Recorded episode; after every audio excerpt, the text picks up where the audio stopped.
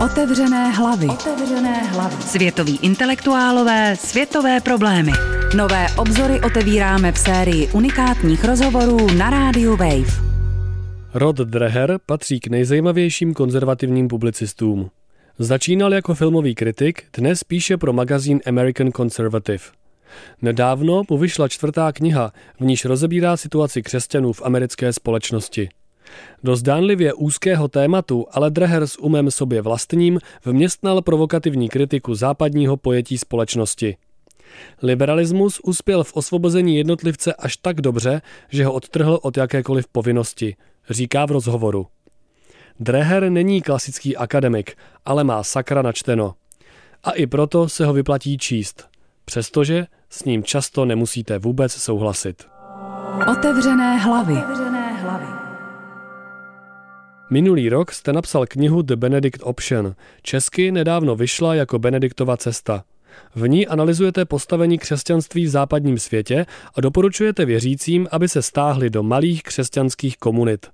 Často kritizujete recenzenty za to, že dezinterpretují vaše myšlenky. V čem se mílí nejčastěji? The most common misconception is that I uh, tell Christians to run to the hills. Říkají, že nabádám křesťany k tomu, aby utekli do hor, aby se úplně stáhli z normálního života. Já ale tvrdím, že dnešní svět je vůči tradičnímu křesťanství tak nepřátelský, že v zájmu vlastního přežití musíme trávit víc času mimo něj, utužovat svou víru, upevňovat vzájemné vztahy a náš vztah k Bohu. Aby, když se do vnějšího světa vydáme, ostatní viděli, že naše víra je opravdová. Křesťané měli dřív v americkém politickém životě velké slovo. Dnes už tomu tak není. Jak se to stalo, když konzervativní politická reprezentace je na tom pořád dost dobře? Uh, Křesťané určitou a docela významnou politickou moc mají. Třeba evangelíci se výrazně podíleli na Trumpově vítězství.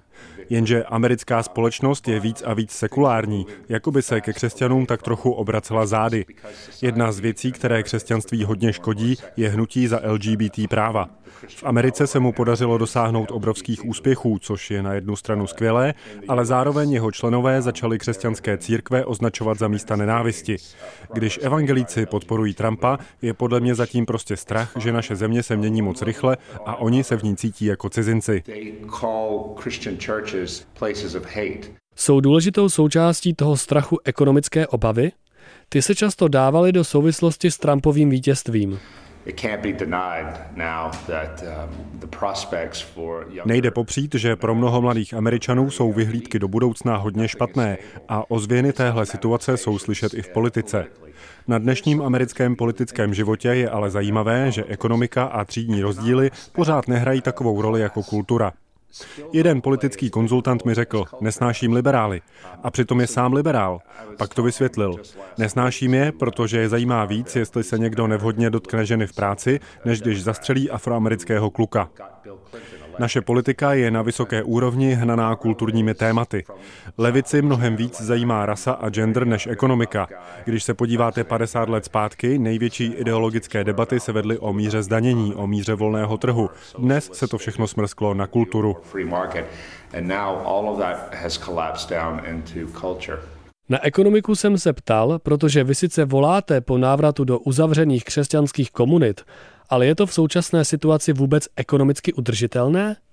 Well, it's it's difficult, and I, I think that Christians, even if they work in the world, Uznávám, je to složité a myslím, že křesťané, i když třeba pracují v tom světě venku, musí najít cesty, jak budovat komunitní vazby. Minulý rok jsem byl na velkém setkání evangelických filantropů, bohatých křesťanů, co dávají hodně peněz na charitu. Mluvil tam senátor Ben Sess, profesor historie. Říkal, Díky sociálním vědám víme, že jsou čtyři věci, které každý člověk potřebuje pro spokojený život.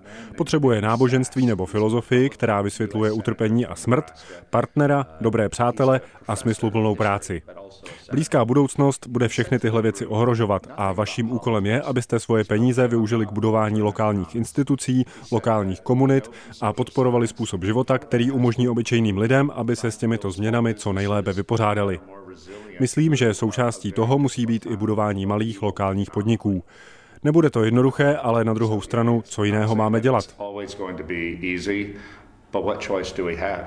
V profilu pro magazín New Yorker říkáte, Americké křesťanství bylo nahrazeno pružnou, do sebe zahladěnou ježíšovskou filozofií, která se perfektně hodí konzumní a individualistické postkřesťanské společnosti. Kdy a jak se to stalo?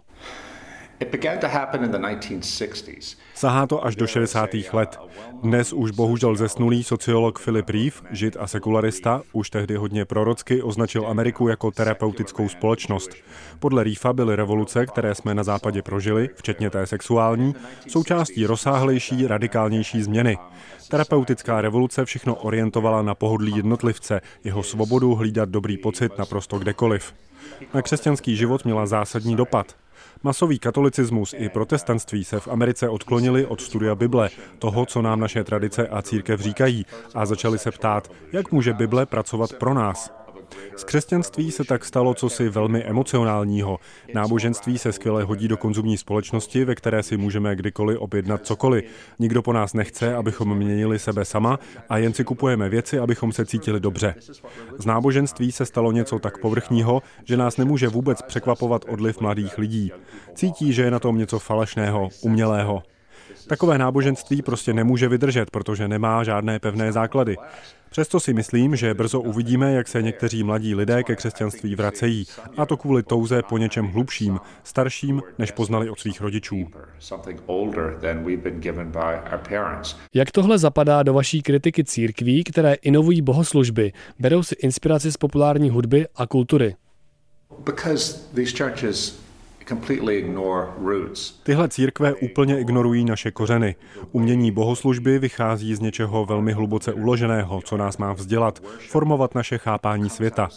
Znovu, pokud si myslíte, že bohoslužba se dělá pro dobrý pocit, tak se potom celá smrskne jen na bavení lidí. Cílem pak není změna lidské perspektivy a niterný prožitek. Já jsem v takové církvi v 70. letech vyrůstal. Pocházím z malého města na řece Mississippi, velmi konzervativního, ale v chápání křesťanských rituálů velmi středostavovského. Církev tu nebyla proto, aby skutečně někoho přesvědčila o Bohu.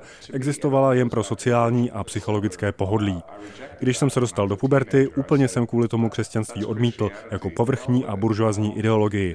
A to jsem ani nebyl marxista. A přitom jste dnes přesvědčený pravoslavný křesťan. Co se stalo? Když mi bylo 17, poprvé jsem navštívil Evropu. Jednoho dne, byli jsme zrovna ve Francii, zastavil autobus před starým kostelem. Já jsem si řekl, ale ne, zase další zašlá památka. Jenže ten kostel byla katedrála v Chartres, jeden z klenotů západní civilizace. Nic, co jsem v malém americkém městě zažil, mě nepřipravilo na majestátnost Boha, kterého jsem uvnitř ucítil. Byl jsem tou katedrálou úplně ohromený a zároveň jsem měl pocit, že musí existovat něco vyššího než já. Odešel jsem s novým životním posláním, najít Boha, který inspiroval stavitele téhle katedrály. A to změnilo všechno. Ke katolictví jsem konvertoval po dalších sedmi letech. Katedrála v Chartres, to je přece jen docela exkluzivní místo pro boží zjevení.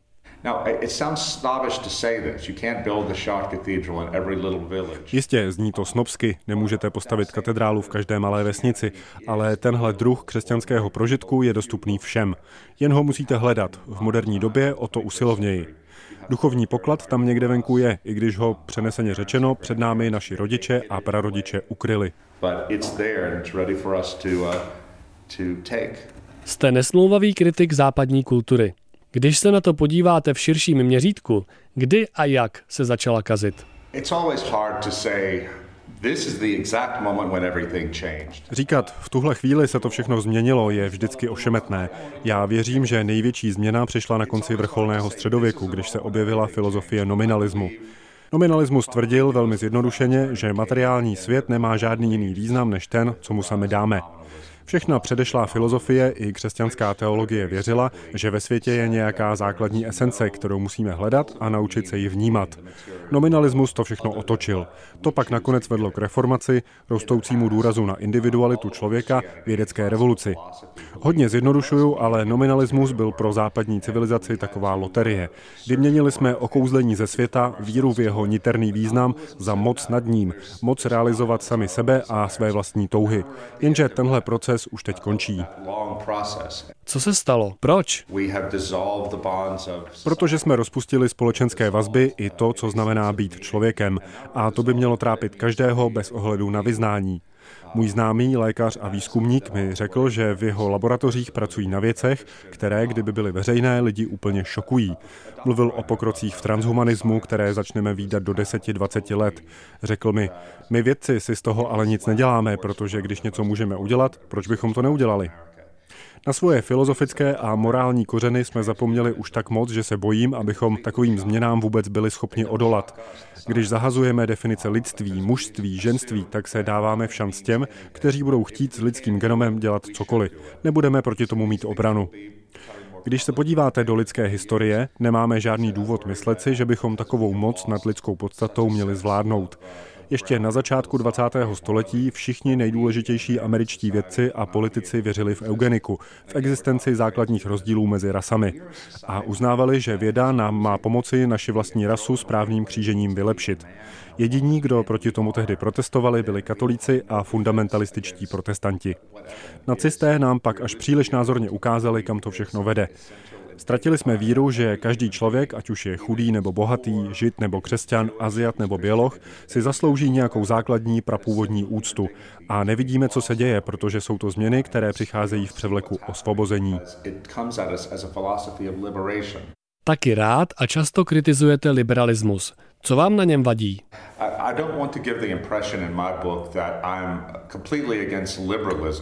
Předem musím říct, že rozhodně nejsem proti liberalismu jako takovému. Jsem taky jeho produkt a chci žít v liberální společnosti. Jen mám strach, že dnešní podoba liberalismu není udržitelná. Jak říká můj přítel, politolog Patrick Denín, liberalismus stojí na morálním koncenzu, který ale sám vytvářet neumí. Liberalismu se nedaří, protože uspěl v osvobození jednotlivce až tak dobře, že ho odtrhl od historie, od jakékoliv povinnosti. Benediktova cesta je takový můj protijet. Lidi si často myslí, že chci nějaký neliberální řád, tak to ale není. Lepší politický program než liberalismus podle mě neexistuje. Pokud ho ale chceme udržet, musíme se vrátit ke křesťanským humanistickým tradicím, ze kterých liberalismus vychází. John Adams, jeden ze zakladatelů Spojených států, už v 18. století řekl, že liberální společnost může fungovat, jen když bude lid spojovat morálka a náboženství. Pokud chybí, lidé se řídí jen svými vášněmi, které liberalismus neumí spoutat. A to je podle mě problém. Liberalismus přitom dokázal mnoho a přestože jsem konzervativní, nechci se vracet do dob, kdy gejové a lesby museli svoji orientaci tajit. A nechci zpátky černožské apartheidy. Ale pokud si tyhle liberální výdobytky máme udržet, musíme si uvědomit, že liberalismus má svoje limity. Ve své knize Václava Bendu a jeho myšlenku Paralelní polis citujete. Zmiňujete i Václava Havla a apolitickou politiku. Jak jste se k českým myslitelům dostal? I interviewed an American academic Havla jsem znal. Bendu mi doporučil Flag Taylor, editor nové kolekce bendových esejů, co v Americe vyšla v lednu.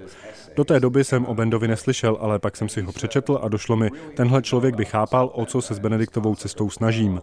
Já taky chci lidi ponouknout k tomu, aby vytvořili svého druhu paralelní polis, komunitu, která stojí stranou od světa tam venku, neakceptuje všechna filozofická východiska sekulární modernity, ale stále je s ním nějak spojená. Podle Bendy křesťané pod komunistickým režimem neměli právo zůstat doma a zapomenout na veřejný život. Benda tak vymýšlel způsoby, jak lze i v takové situaci žít život, který bude odpovědný ke společnosti, k Bohu a ke svým bližním. I když to je s komunismem nesrovnatelné, i v dnešní Americe máme jako křesťané méně a méně politické moci a veřejnost je vůči nám víc a víc nepřátelská. Oplácet jí nenávist nemůžeme, ale úplně se ze světa stáhnout taky není řešení. Benda nám pomáhá přemýšlet nad tím, jak v takové situaci žít. Mluvíte taky o tom, jak nás technologie od spirituálního života vzdalují. Nejznámější jste přitom kvůli svému blogu, který lidé čtou hlavně skrze sociální média. Není to trochu rozpor? To je fantastická otázka. Rozhodně jsem si té ironie vědom, ale zásadní je, abychom se technologiemi nenechali ovládat. Ono je lehké koukat na středoškoláky a křičet na ně, dejte ty telefony pryč. Jenže sám s tím taky bojuju. Svoje rodiče jsem kritizoval za to, že moc koukali na televizi.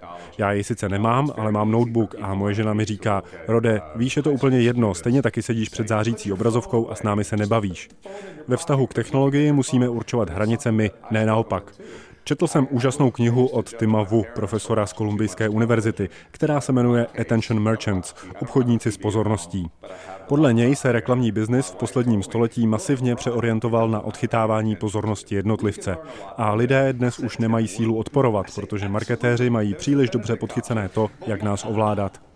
Na konci knihy Wu tvrdí, že se hodně můžeme naučit od středověkých mnichů, kteří moc dobře věděli, že jste to, čemu věnujete pozornost. A já říkám, skvěle, to je Benediktova cesta. A nemusíte být křesťani, abyste pochopili, že mniši mohli vést dobrý život, protože měli dobrou kontrolu nad vlastními vášněmi.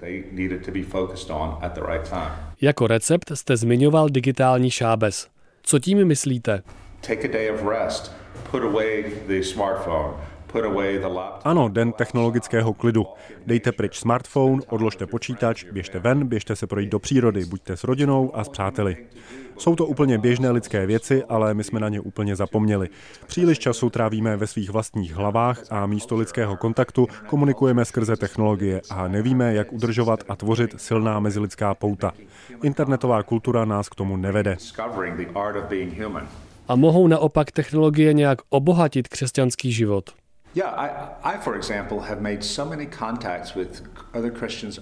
Já jsem se přes internet zpřátelil se spoustou křesťanů po celém světě, jenže technologie musí být jen prostředek. Pokud použijete počítač k tomu, abyste se pak potkali tváří v tvář, může to křesťanství určitě pomoci. Křesťanský život musí ale probíhat v reálném světě. Poslední, trochu osobní otázka. Zajímalo by mě, jaká je ta nejdůležitější věc, kterou jste se naučil, když jste z Filadelfie odešel do dvoutisícového St. Francisville.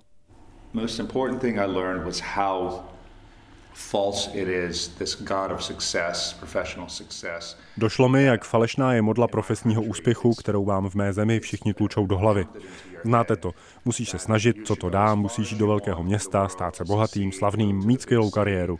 Možná to pro někoho cesta je, ale já jsem zjistil, že smyslem života je sloužit ostatním lidem, žít ve skutečné komunitě.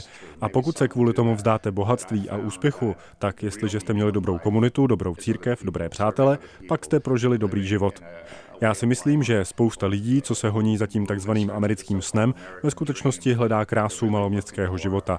Mě by dřív ani nenapadlo, že ji kdy ocením. Nikdy jsem si nemyslel, že se v půlce života vrátím zpátky do Louisiany. Teď jsem ale tam, kde věřím, že mě Bůh chce mít.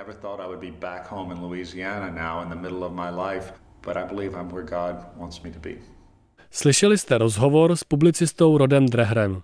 Příští týden se můžete těšit na rozhovor se spisovatelem Brucem Sterlingem. Otevřené hlavy. Otevřené.